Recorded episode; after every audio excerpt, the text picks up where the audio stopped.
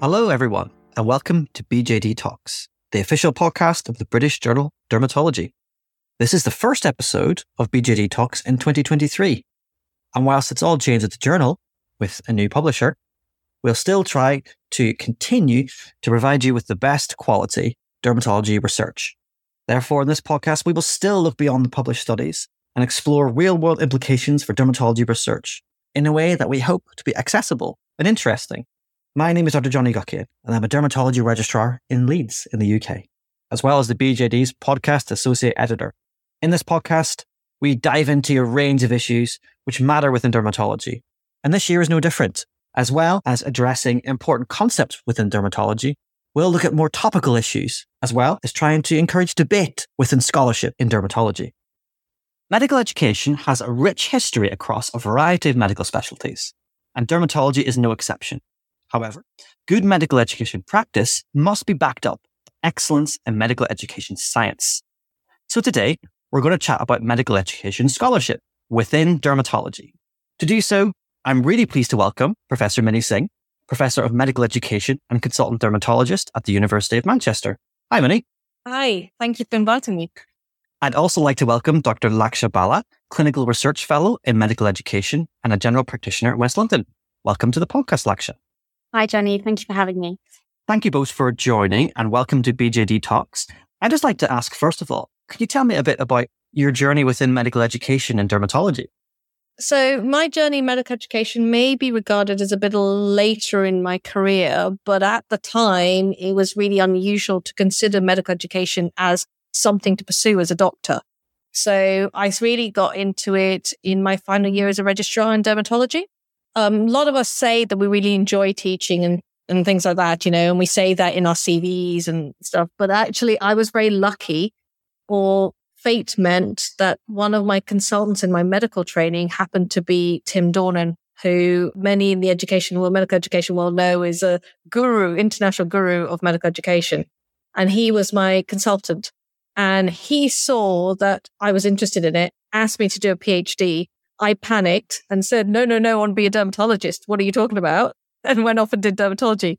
And then about 6 years later, post-children, I went, oh, Professor Dornan actually knew something in me that I didn't, and then got in touch with him, and that's how I got involved. So I did a little bit as an honorary lecturer at the University of Manchester as a registrar, and was fortunate to persuade people to let me continue that as a consultant. So 12 years later, that evolved into an academic career in medical education, along with my clinical practice. Fantastic, thank you. What about you, Laksha? So my journey in medical education began when I was applying for GP training. Luckily, at the time, there were academic placements in medical education available. So I applied and got one of those posts in London. And I had 6 months whereby I was able to explore medical education research, specifically in the primary care context at the time, but also in the undergraduate medical education context. And from there on, it's just something I absolutely loved, because I think it's so empowering, our ability to conduct research within education and actually make changes to the way in which we are taught and assessed. So when I finished my GP training, I took a year out as an education fellow at Imperial in London and did a certificate and then subsequently a diploma, and now a second year PhD student in medical education at Imperial College. And I do that alongside my clinical work as a GP, whereby I've developed an interest in dermatology. And that's how the two sort of marry together.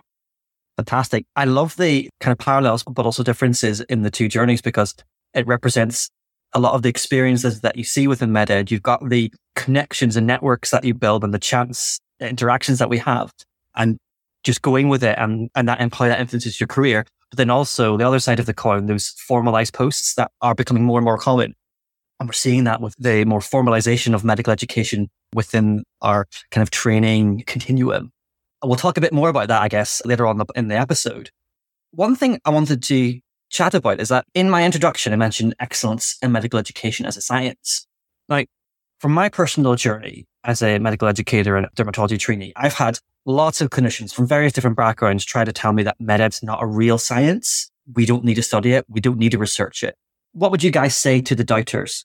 I think that's a really interesting concept, actually, Johnny. And I think it's one, first of all, I think we should continue to challenge, but also open up people to other perspectives about the world of education. My first question is, what is science? What do you mean by the definition of science to the doubters, if we sort of name that group?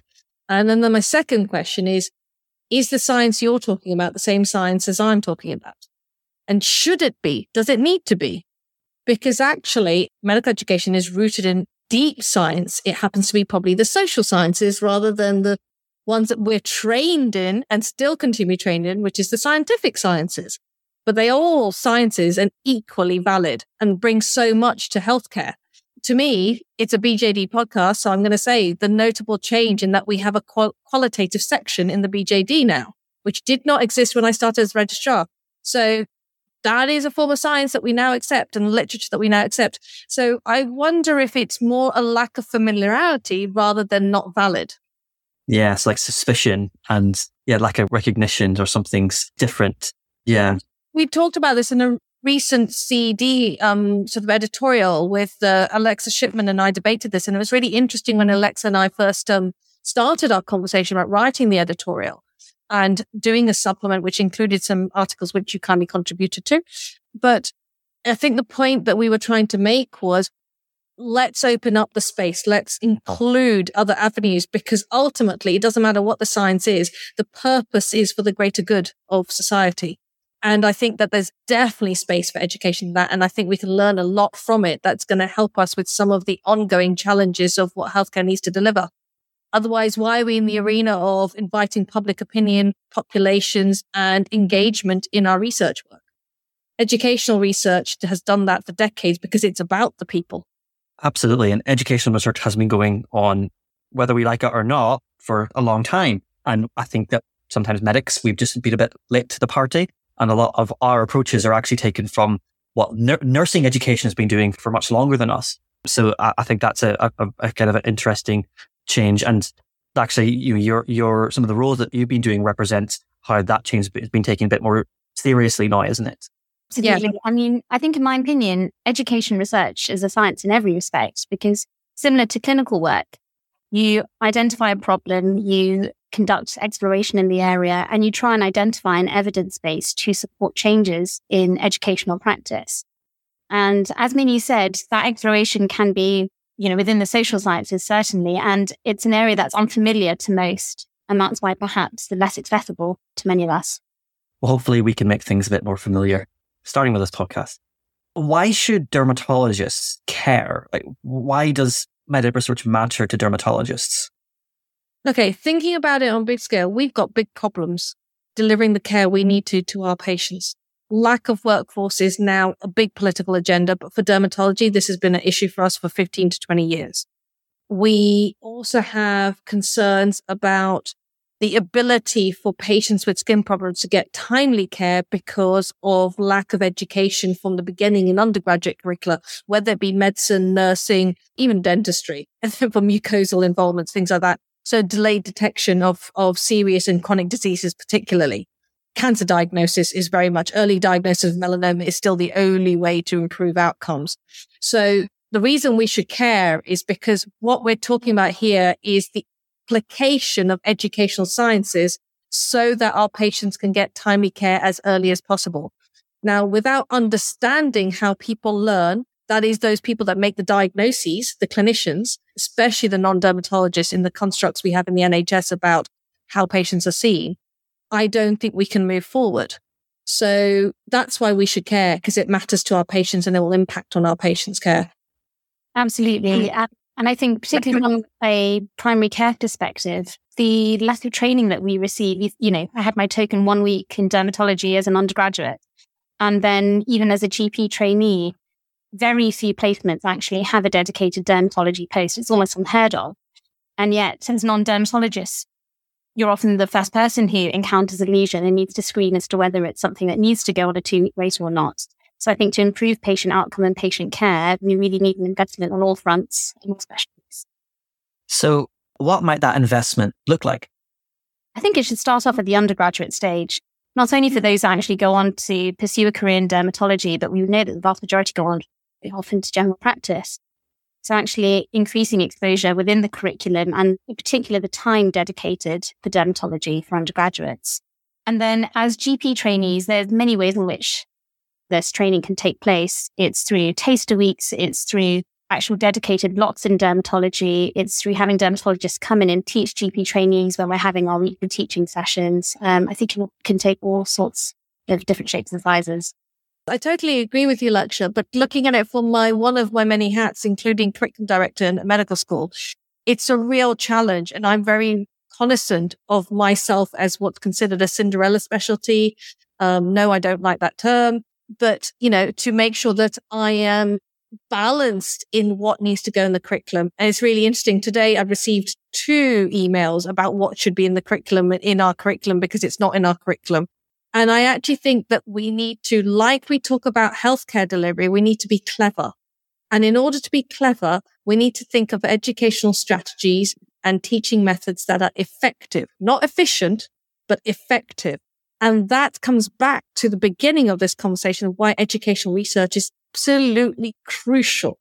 Because unless we know the work that we're doing is helping those learners progress in their understanding of patients and their disease processes, why are we doing it?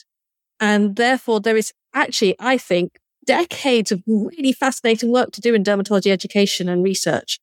And we can be at the forefront of this internationally, let alone nationally. And I think some of the work that we're trying to do in the BCD, which I can talk about later, it may help us. But more importantly, having podcasts like this and encouraging colleagues to be part of that change would be the way forward, and that will self-perpetuate. Yeah, so I guess it's that there's such a crowded curriculum, and if you want to start thinking differently and creatively about a paradigm shift in how we deliver medical education, either undergrad or postgraduate, you can't really do that without following an evidence-based approach or a scholarly approach like you would do in any other field. And yet it seems, to me as a observer and as someone who's been a trainee and various different training programs over the years, that a lot of what we do within both undergraduate and particularly postgraduate medical education isn't all that evidence-based. And there's a bit of a disconnect between educational policy, healthcare policy, and then the evidence that exists. Is that something that you guys have found? Yeah, I think that's where we need to move to if we're not already there. I'm feeling more optimistic than I ever have actually, Johnny, about this. Because I think that we are now very fast realizing that, education is on the back foot compared to research, and we need it to come up pretty fast to where research is in its approach and its weighting value amongst healthcare. For example, just now, I've received an email from my research colleague saying, what do you think about education, dermatology education, AFPs? There's a new arm. By the way, for people who don't know, Johnny was clapping just now. There's a new criteria in the NIHR applications for AFPs for the next round. So that's why I'm feeling really optimistic. I would have never envisaged this as a first-year consultant in 2009 when I was trying to justify why I wanted to be specialist in education rather than a subspecialty in dermatology. So there are avenues where I think this will grow and grow, and the momentum's already started. Policy and education, I think that's really, really important. I do see a difference because I work intimately in both undergrad and postgrad, and I do see a difference in how educational research and educational scholarship is translated. But I think that's to do with the structures. This is my personal view or reflecting on this, is that undergraduate programs deal with the quality assurance, the curriculum development, and the implementation all in one go. So there is a possibility for us to develop pedagogic and constructive alignment across the board. I think it's quite difficult in postgrad because those 3 roles fit under 3 different organizations, Royal Colleges, deaneries, and trusts for dermatology, because we're in acute. As of February 2023, who knows what's going to happen in the next year? But that does mean there are advantages to that because the vast number of workforce you are training up. The disadvantage is it can feel disconnected and you may not get that seen through with scholarship. But watch this space. You could be doing this podcast in 10 years as a very experienced consultant, Johnny, and we were having a different conversation about it. I personally am going to be optimistic and say I think we will do. But the way forward to do that is to integrate NHS policy with what we need to do in education and really be thinking about that up front. I think if I'm still doing this podcast in 10 years, then it must have been wildly successful. So I guess I'll take that. Okay, that's really interesting. And there's a lot of conversation we could have about some of, again, we've mentioned before, the formalization of roles, and that's one way to legitimize medical education. And the AFP roles is a good example. Now, I find the international parallels quite interesting because in Canada, it's a culture of clinician educators. It is a legitimate consultant role. You can be a consultant in medical education. And I feel that, I mean, with maybe just speaking within dermatology, apart from yourself, Minnie, there's not that many dermatologists that I've seen in publicly kind of in that sphere, I guess, who combine this as their main role, medical education and dermatology. How do you think that we can better legitimize these dual careers in the future? I'd be interested in both your thoughts on that. I'm going to ask Laksha first because you're at a different stage and it'd be really interesting to hear your thoughts on that, if that's okay. I think formalizing it in these posts is very helpful. Not only does it highlight the opportunity to do education research for those who may have not been considering it in the first place, but it does legitimise this interest, as a lot of us have. So I was fortunate enough that by the time that I applied to GP training, medical education academic posts were in place. But that certainly wasn't the case when I was an undergraduate. We didn't have a medical education society. Medical education research was almost unheard of. So I think formalising it is certainly the first step forwards. And I think also publicising the work that we do is really important. So through journals and publishing and giving presentations and just getting the word out there about what education research is, why it is important and how people can get involved is crucial in the process. I concur with everything you said, and it is so very different in a good way. I'm now seeing students in our optional components asking to do projects on medical education. So I'm trying to think of a medical school who doesn't offer those options rather than ones that do. It's very widespread, actually. And I therefore think that the juniors coming through are going to be of a different vein. They are going to be seeing medical education as a professional career. And I was going to say, you talk about formalized. I actually think, if I may use this word, is it's professionalization of medical education that's happening. Yay, go for it. For no other reason, I think we genuinely need it because to me, education and research are the foundations of clinical practice. I visualize literally, you know, in the Roman baths when you had those pillars underneath the bath and the hot air goes through, we're those pillars with the lovely bath on top. Absolutely. Now, maybe a random analogy to other people. I literally do see what in my head. I think that's really interesting because, I mean, I've seen that as well. There's really enthusiastic, I was going to say generation after me, because that depresses me slightly, but yes, all the medical students here who've come through and the kind of core trainees and foundation doctors, they're doing so much right now. And I think there's a conversation to be had as to whether that's all for, you know, good reasons or whether they feel they have to, but that's a different chat. But even if you take DermSoc, for example, since I graduated, they're everywhere. I think I've had about 3 emails this week asking if I can come and talk for some DermSocs, which is lovely. I'm always very flattered, but they're so enthusiastic. Compared to other specialties, I don't see that quite as much in other specialties, which is really, really quite inspiring. And we have a generation of teaching fellows as well. I was a teaching fellow for 2 years in the Northeast. And I know at one point in the Northeast England, we had 100 teaching fellows in the region. Which is incredible. And that's a real culture of teaching. And I think finally from that is there's something about role modeling to make things seem legitimate. And I hope Minnie doesn't mind me sharing this story of one. The first time I met Minnie face to face was at the BAD conference in 2019.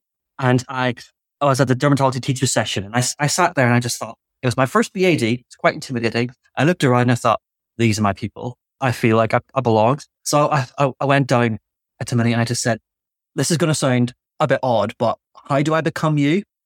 And I realized in my head that how creepy that sounded. So I had to rephrase it. But I think that role modeling matters and it's our responsibility as, as we become senior educators to make sure that we forge a path for those coming after us. You said it absolutely beautifully. What's really funny is, Johnny, that wasn't creepy to me because I sent it to somebody else when I was a registrar, but I didn't help my tongue. I literally said, how do I become you? I want to be you. Yeah. That was program director for the Masters of Medical Education I did, Jonathan Cartledge at UTL. And he obviously didn't quite take it the right way because he stood back and went, But it's okay. Jonathan and I are still actually very much in touch, so it wasn't too creepy. But I absolutely agree. It's no different to any other specialty. You know, role models inspire us. Role models make us feel like we belong. Role models make us realize that it's possible. And so it is something I'm absolutely passionate about, whether it be a school child, university student, registrars, non-dermatologists.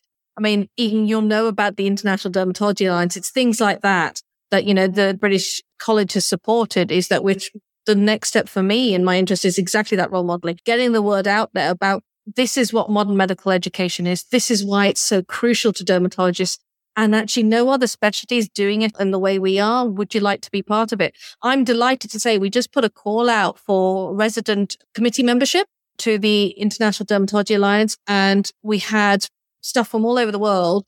And, you know, we got a couple of trainees who'll be residents who'll be joining from other countries to be part of this. So I'm hoping that will perpetuate it and they will role model. And it's not just the role modeling, it's role modeling and facilitating opportunities for those people. We're at the stage where that facilitation needs to keep going for quite a while. And then it'll be self-perpetuating, I feel. Johnny, what makes me laugh is I had a similar interaction with Mini, but I didn't even get to meet Mini. I just emailed her out of the blue. Found her online, literally typed dermatology, medical education, and regular campus. So I think role modeling is so important because it just tells you what can be achieved. And even with these, you know, professionalized, formalized posts as part of academic and training programs, it was only when it was by chance on a post-take ward round that it was being led by the head of the medical school now at Imperial, Professor Mir San. He's a consultant endocrinologist. And he said to me, GPs always have a special interest. What's yours? And I said, education. I love it. And you're like, well, we have a fellowship program here. You should get involved. And it was only through his inspiration, really, that I heard about Mini, got to meet Mini, got interested in education as well. So I think identifying these people and creating opportunities for each other is absolutely key to progressing in the field. I've met Professor Sam once at the Developing Excellence in Medical Education conference last year, and he gave one of the best talks I've ever heard about the SJT, situational judgment test, and I have very strong opinions which align with his about that. But that might be less meaningful to some of our international audiences. But I think I know you did a paper together on that in Academic Medicine. Could you tell us a little bit about the work you did, what that involved? Absolutely. So that was a piece of research that we did a couple of years ago, whereby we looked at data for about 35,000 doctors within their first 5 years of qualified practice to see whether there was any link between their performance in medical school, as measured by the educational performance measure, and their performance in a situational judgment test, which for international listeners is an assessment that we take in the final year of medical school, looking at all these different ethical scenarios and asking about what we would do in those circumstances. And those two scores together determine where we rank nationally and what jobs we get in our first year of professional practice. And specifically, we looked at the likelihood of receiving disciplinary action within your first 5 years of professional practice. And actually, there was no statistical significance between performance in the SJT and the likelihood of disciplinary action within your first 5 years, whereas there was with the educational performance measure. And, you know, veering off topic from dermatology slightly, it begs the question, you know, is what we're doing at the moment the right thing? And I think that question can be applied much more broadly in education. You know, the way that we're currently being taught, the way that we're currently being trained, the way that we're currently being assessed, is that the right thing? Just because we've been doing it so far, does that mean it's the right thing to do? And that's where evidence-based research and medical education research really comes into play. Can I connect up to that, Johnny? Do you mind? I know I've sort of jumped in because this is so relevant to current challenges in NHS and global workforce crises. Because we are desperately trying to retain our doctors, whether it's here in the UK, Canada, India, everywhere. You know, this is an issue that was predicted by the WHO. And if we're putting forward educational markers of progress that actually don't benefit these people, we are going to put them off. Because the amount of workload, the amount of pressure, the impact it has on their welfare, on top of the pressures of running services when you're short of colleagues, is significant. So there is a moral obligation, I feel, that you have to do the kind of research that Laksha's talking about, let alone other wider research in medical education. And if I bring that now down to the dermatology field, then that's even more so because our workforce pressures have been for a number of years having direct impact on patients and their outcomes. Absolutely. And, you know, when you mention workload and retention, it's That's without even talking about differential attainment. When you introduce any assessment into the mix, when you're talking about selection or recruitment, you are introducing that risk of differential attainment, a phenomenon which we feel like we sort of understand, but not entirely. So yeah, Minnie's shaking her head, and I agree. I was being generous. But I know in the UK, the General Medical Council are currently doing some work in that domain, but there's so much that needs doing because there's so much that we don't understand at the moment. And there's so much, as you say, I've said earlier, there's decades worth of work to be done. And I think that should be something that shouldn't necessarily be intimidating, but should be exciting and inspiring, because there's so many opportunities to make your name in this field. So hopefully that will be of interest to some of our listeners. We've talked about one paper, and I'm glad we did, because it's a really interesting one. Just because we're a research podcast, I like to ask our guests about papers. It doesn't have to be BJD, because I don't actually think we publish a great deal of education pieces, and that's something we can talk about. But if you could recommend any papers regarding medical education, whether in dermatology or not, to budding educators within our specialty, what might you recommend? So I am actually going to say that my interest very much lies in a number of areas, but they all have a theme, which is about experience in the workplace and learning in the workplace. They probably have that link up, whether it's, you two will know my interest in diagnostic error and decision-making, and my views on how that is crucial to understand for dermatologists, and relating to some service things around AI and, the tools we use. But also, I would say that if anybody wants to learn about or wants to understand the space which we practice education mostly in, which is as doctors, is in our workplace, then you should be reading Tim Dornan's work on experiential learning. There was a relatively recent article that Tim and his colleagues wrote on experience-based learning. He calls it the EXBL model. I'm trying to remember which journal it was in. I think it was Medical Teacher. Yes, it was Medical Teacher. And it's called Medical Education for the 21st Century.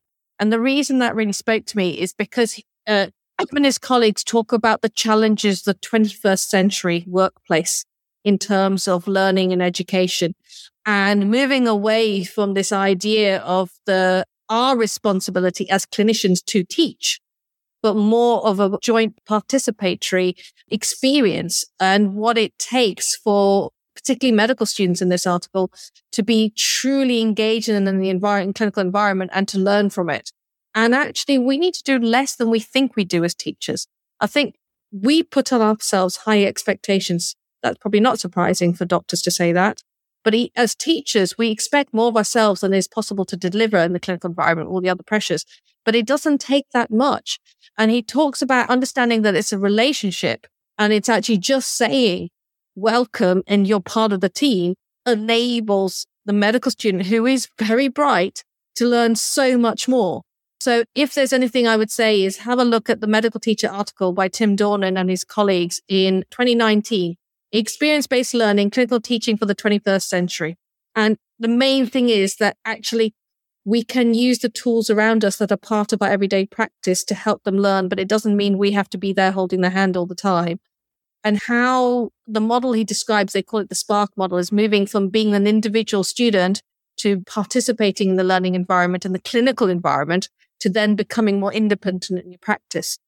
And it is the simple things like including them, introducing yourself, giving them ideas of what they can do, and letting them fly. Absolutely. I'm sure I read a paper, I think it was during the pandemic. I can't recall the name of the paper or the authors, unfortunately, but I'll put it in the link when I share this episode. It's a qualitative study on how students feel that they are a burden and they get in the way all the time when they're on the ward, and the shame that they experience with that. And that could completely just disrupt and distort that participatory relationship that you described. So I will share that. Yeah, do. And if you can give a link to Tim Dornan's paper, because it's about being organized, and we can be in control of being organized. It doesn't mean being organized in clinic, because that is opportunistic learning. And it's really crucial for healthcare students to have opportunistic learning. He's talking about being organized prior to that, and organized in our thinking about what our role is as a teacher. And this comes back again to the need for medical education research. Then we need to support clinical teachers. None of us have been taught to teach unless we choose to go and learn those skills. But educational and educationary skills need to be learned. They are not given. Oh, absolutely. And Laksha, I'm going to ask you about your paper in a wee second, but just one final thought on that was that what I see when I speak to more junior trainees is obviously in the UK at the moment, there's a lot of distress and disquiets regarding, well, just life in general, but particularly regarding medical training and medical education. And there's lots of factors affecting that. But I think that there's a bit of a misperception that you're not being taught unless someone has sat down directing knowledge into your brain. And there's so much more happening as part of a genuine educational experience. And part of that is how you are treated on the ward, what the culture is of the department that you're in. Is it an educational enabling culture? Are you taken seriously? What is the hidden curriculum? And are you being empowered to go and do some independent study? For example, or go and do some work yourself and then come back and debrief. People think that unless you're getting lectured to, sometimes you're not actually getting trained. And I wonder whether we need to deliver our message better to our target audience, our students, to improve that in that bi-directional way. So I think you're right, but I also think there's a fact in here that we should consider is that we're talking about significant changes in generations, both in the clinical workplace, but in medical education, but also outside in society in general, and acknowledging that it's okay that those differences exist. I was of an era where it was just going with it, and I expected myself to go out and get everything. I didn't know any better. If I needed an experience, I needed to ask for it. Whereas whether it's social media, I'm not an expert in any of this, whatever people call Gen, whatever it is. I don't even like the letters, I'll be honest. It's just all that labeling does my head in. But we just have a different perspective from those that we are learning with and teaching. And it's actually saying that I think that we need to be much more explicit about how to learn, not just what to learn. And that's what we're realizing at undergraduate level. I'm not sure we're there in postgraduate level, that we need to articulate how can you learn in this very difficult environment. And I suspect that if we could emphasize that more, we would open up these incredibly engaged individuals to know how to make the most of very difficult situations day to day in terms of learning. So I would love to see some work that we could do around that. But you think about it, when you have induction as junior doctors and stuff, you never get told about how to make the most of the environment to learn from it. You get told what to do. You get given instructions how to manage patients. So maybe there's a gap there we could address. Just a thought. I'm going to put a pin in that now because otherwise I'll just end up talking to you for about half an hour about my master's research. Because there's lots of cogs turning in my brain.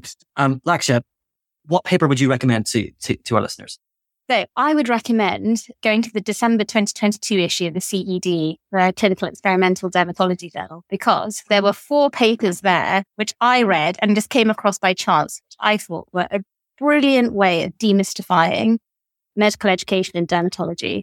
It's literally a how-to on how to get started and what to do, of which I think both of you, by chance, contributed. I promise you, it's not a plug, that was by chance. Completely by chance. So firstly, it's about identifying opportunities for education research in dermatology and the gaps that could be addressed. But not only that, it's a how-to on how to actually go about conducting education research, thinking about the importance of medical education theory when designing your research studies and when thinking about what you hope to gain and what you hope to answer. And then thinking about all the processes you have to go through, the ethical approval process, which is as arduous as any other clinical science, and also the importance of qualitative research versus quantitative. And I think that's an area which is very much progressing in all aspects, not only just in education research, but also in clinical research as well. There's a reliance because of the way that we're trained perhaps from the undergraduate days on the emphasis on quantitative data, actually the importance of qualitative data, particularly when you're thinking about education and understanding its grounding in the social sciences as well and the psychological sciences. So I think I direct you all to that journal. I can't pick one of the 4 papers, but I think they're all brilliant and you should read all of them for a great introduction on the importance of education research and how to get started. I recommend the ethics paper. I think that's written very well. I'm glad you mentioned that, Laksha, because I think that is a big step for dermatology journals to have a special issue on medical education, because it's not necessarily always been all that represented in a kind of very specific space and always very easily accessible across the general dermatology journals. Within medical education, there are journals, just for those who may not be aware. There are quite a few. We've mentioned the Medical Teacher Journal already. There's Medical Education Journal. There's Academic Medicine. There's the Clinical Teacher. There are just a few. And I could recommend a few textbooks. Declaration of interest. I am on the board of directors of ASME, which is the Association for the Study of Medical Education. And we are a charity looking at the scholarship behind MedEd, and we produce textbooks and we run medical education and clinical teacher journals. And I really recommend understanding medical education and researching medical education textbooks. There's one's really bright orange, and there's a new issue of Researching Medical Education, which I strongly recommend. I've been told I need to say at some point. And they're really good for, if you're doing a certificate in MedEd or you think about doing a master's. But even if you're just starting to do a little bit of research, some of the concepts, particularly within understanding medical education, are in there. Are there any other resources that you would recommend in terms of those who are looking to get involved in MedEd? I don't know where to start. I don't think of a specific resource. I would like to plug something that, again, I think is a real positivity, is the NIHR now have a Clinical Education Research Incubator. And it's been sort of set up and based in Newcastle. But to me, in the UK, that's a real step change, positive step change. And that parallels what we're seeing with the NIHR actually saying that clinical educational research is one of the arms of AFP potentially. So what I'd say is, if it's something you're interested in, do it. Don't be afraid. There's so much opportunity out there for you in America, in Canada, in the UK, in some parts of Europe. I know they're a little bit ahead, but if you're one of our international listeners, then reach out to us over here. We'd love to hear from you and make those connections and collaborations. I'm going to put a plug in. If you're going to the World Congress as international listeners, then come join the session we're doing about growing global educators in Singapore in summer. So I just feel that there's a dynamism going on right now that, please join that momentum if you feel interested. Even like, as Laksha says, we all started going to somebody, this is what I want to do in education, but I don't know how to. And we're at various stages of the journey. But I don't know, guys, what you think. I love the world of MedEd. It's a very, very creative and collaborative space. Whenever you go to conferences or whenever we have conversations, I remember the conversations with both of you when we first met, whether it was virtually. I remember the first conversation we had online after you emailed me, Laksha. So they stay with me. So I would just encourage it. There are lots and lots of resources. I have to say, the research, the new edition that you're saying, the research in medical education, I used the earlier edition to write my thesis. So it was a how-to guide for writing. I'm glad there's a new edition. I think the edition now, it's good. Laksha, what about you? Is there any tips that you recommend for those who are looking to get started in this area? Absolutely. So I think it's, first of all, explore your local environment and see who's around. Any teachers that you found, particularly inspiring, or anyone that you know who's got an interest in education, just talk to them, find out what they've done, where they've been, who they know. That would be the first step, just to see what opportunities are actually on your doorstep that you may not be aware of.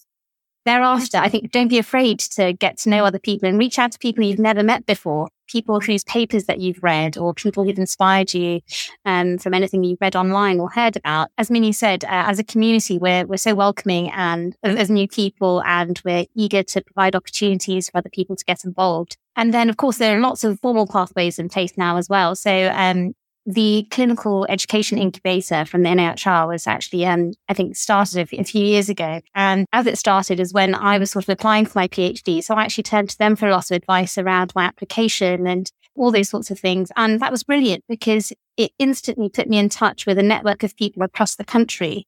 So I would highly recommend all these resources.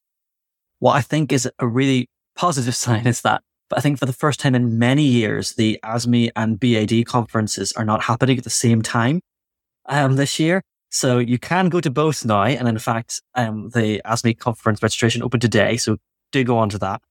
I always had to divide my time between two because I obviously as a trainee wanted to go to the BAD, but I was helping to organize the ASME conference. So could not go to that.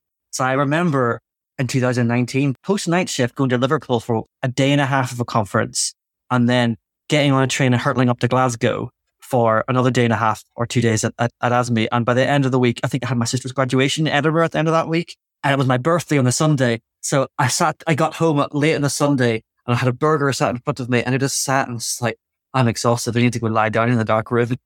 So I'm very glad personally that we've managed to separate the two out. The dermatology community might be able to enjoy a bit more MedEd this year. I just wanted to, before we finish the conversation, just ask about What are the hot topics or maybe the really important and even controversial issues happening within MedEd that might impact dermatology going forward in the future? And what are the issues that people should be getting interested into or getting involved in if they're thinking about entering this sphere? How do you narrow it down? It's going to be biased by what I'm interested in. What annoys you most? Okay, what annoys me most in my world of dermatology and dermatology education is not thinking about the educational aspects of any service implementation annoys me the most. What I mean by that is I really feel we need to change the language on the purpose of education in healthcare. And the work I'm interested in is using education as a QI tool, as a quality improvement tool for patient care. So some of that arena is very much around diagnostic error and accuracy in diagnosis and improving that, particularly from non-dermatologists. So one of our registrars in my department has done a really lovely piece, whether you call it audit or not. It's difficult because there are no gold standards in this field. So you can really do anything you want. But thinking about how non-clinicians and why non-clinicians and in what way they refer patients to us, and looking at it from an educational lens. So we've looked at it from a clinical reasoning and decision-making lens, and it is really clear when you use some of the literature in the educational field on how clinicians make diagnoses, why we're getting referrals that are unnecessary, that we should not be getting. And when you correlate that with curricula that are put out by the colleges at junior level, you say, hang on a minute, the colleges say you should know this stuff, but clearly from the referrals we're getting, you don't know this. So there's something happening between standards in curricula, implementation, and turning into practice. So that's the area I think would be fascinating. Translational education, if you want to call it that. I'm surprised you didn't say the MLA. Well, that's very UK paper. This is actually, I could talk about the national licensing exam in the UK, but internationally, I have talked to colleagues in New Zealand, talked to colleagues in San Francisco and in Singapore and other places. And this resonates a lot with dermatologists in these different countries, irrespective of whether you have a gateway system like the UK does, where patients are seen first by primary care and then asked, even in countries where that's not happening. How clinicians are making decisions, diagnostic decisions. We now understand that in the educational literature, but clinical practice doesn't know that work. So if there was something I would do in dermatology where we can change the narrative around us being easy or spot diagnosis, I really worry about the spot diagnosis. For us, radiology, the visual specialties, we do ourselves a disservice about the quality of our diagnostic acumen by promoting teaching through pictures. That's my little pitch.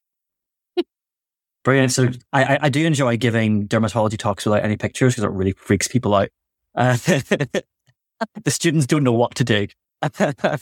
Laksha, what about you? What bothers you in or inspires you within the current events in education? I completely agree that clinical reasoning is an area that really needs to be focused on, in that having come through from the primary care perspective, our exposure is essentially, all visual exposure, all pictures, all thinking about this is eczema, this is psoriasis, very clear cut. But actually in clinical practice, it was the complete opposite, where you were faced with a lesion and you just felt but you weren't equipped to determine the subtleties of it. And that in turn then shifts the burden onto secondary care resources. And I think as educationalists, we are in such a privileged position because we're able to actually identify those issues and actually put things in place to change those issues. So focusing on the importance of clinical reasoning when we're teaching undergraduates, postgraduate trainees, both in GP and in dermatology about diagnosis is really important. And I think that our educational practice should also reflect how we're delivering patient care. So the fact that, yes, dermatology is a very visual specialty, and actually given the pandemic, we're moving even more towards that, given how much teledermatology we're doing these days and how consultants in secondary care and registrars are giving advice and guidance to GPs based on pictures and a short history. So I think, conducting research in those areas, identifying the best ways in which we can train our undergraduates and postgraduates to be equipped to deliver those services is an up-and-coming area.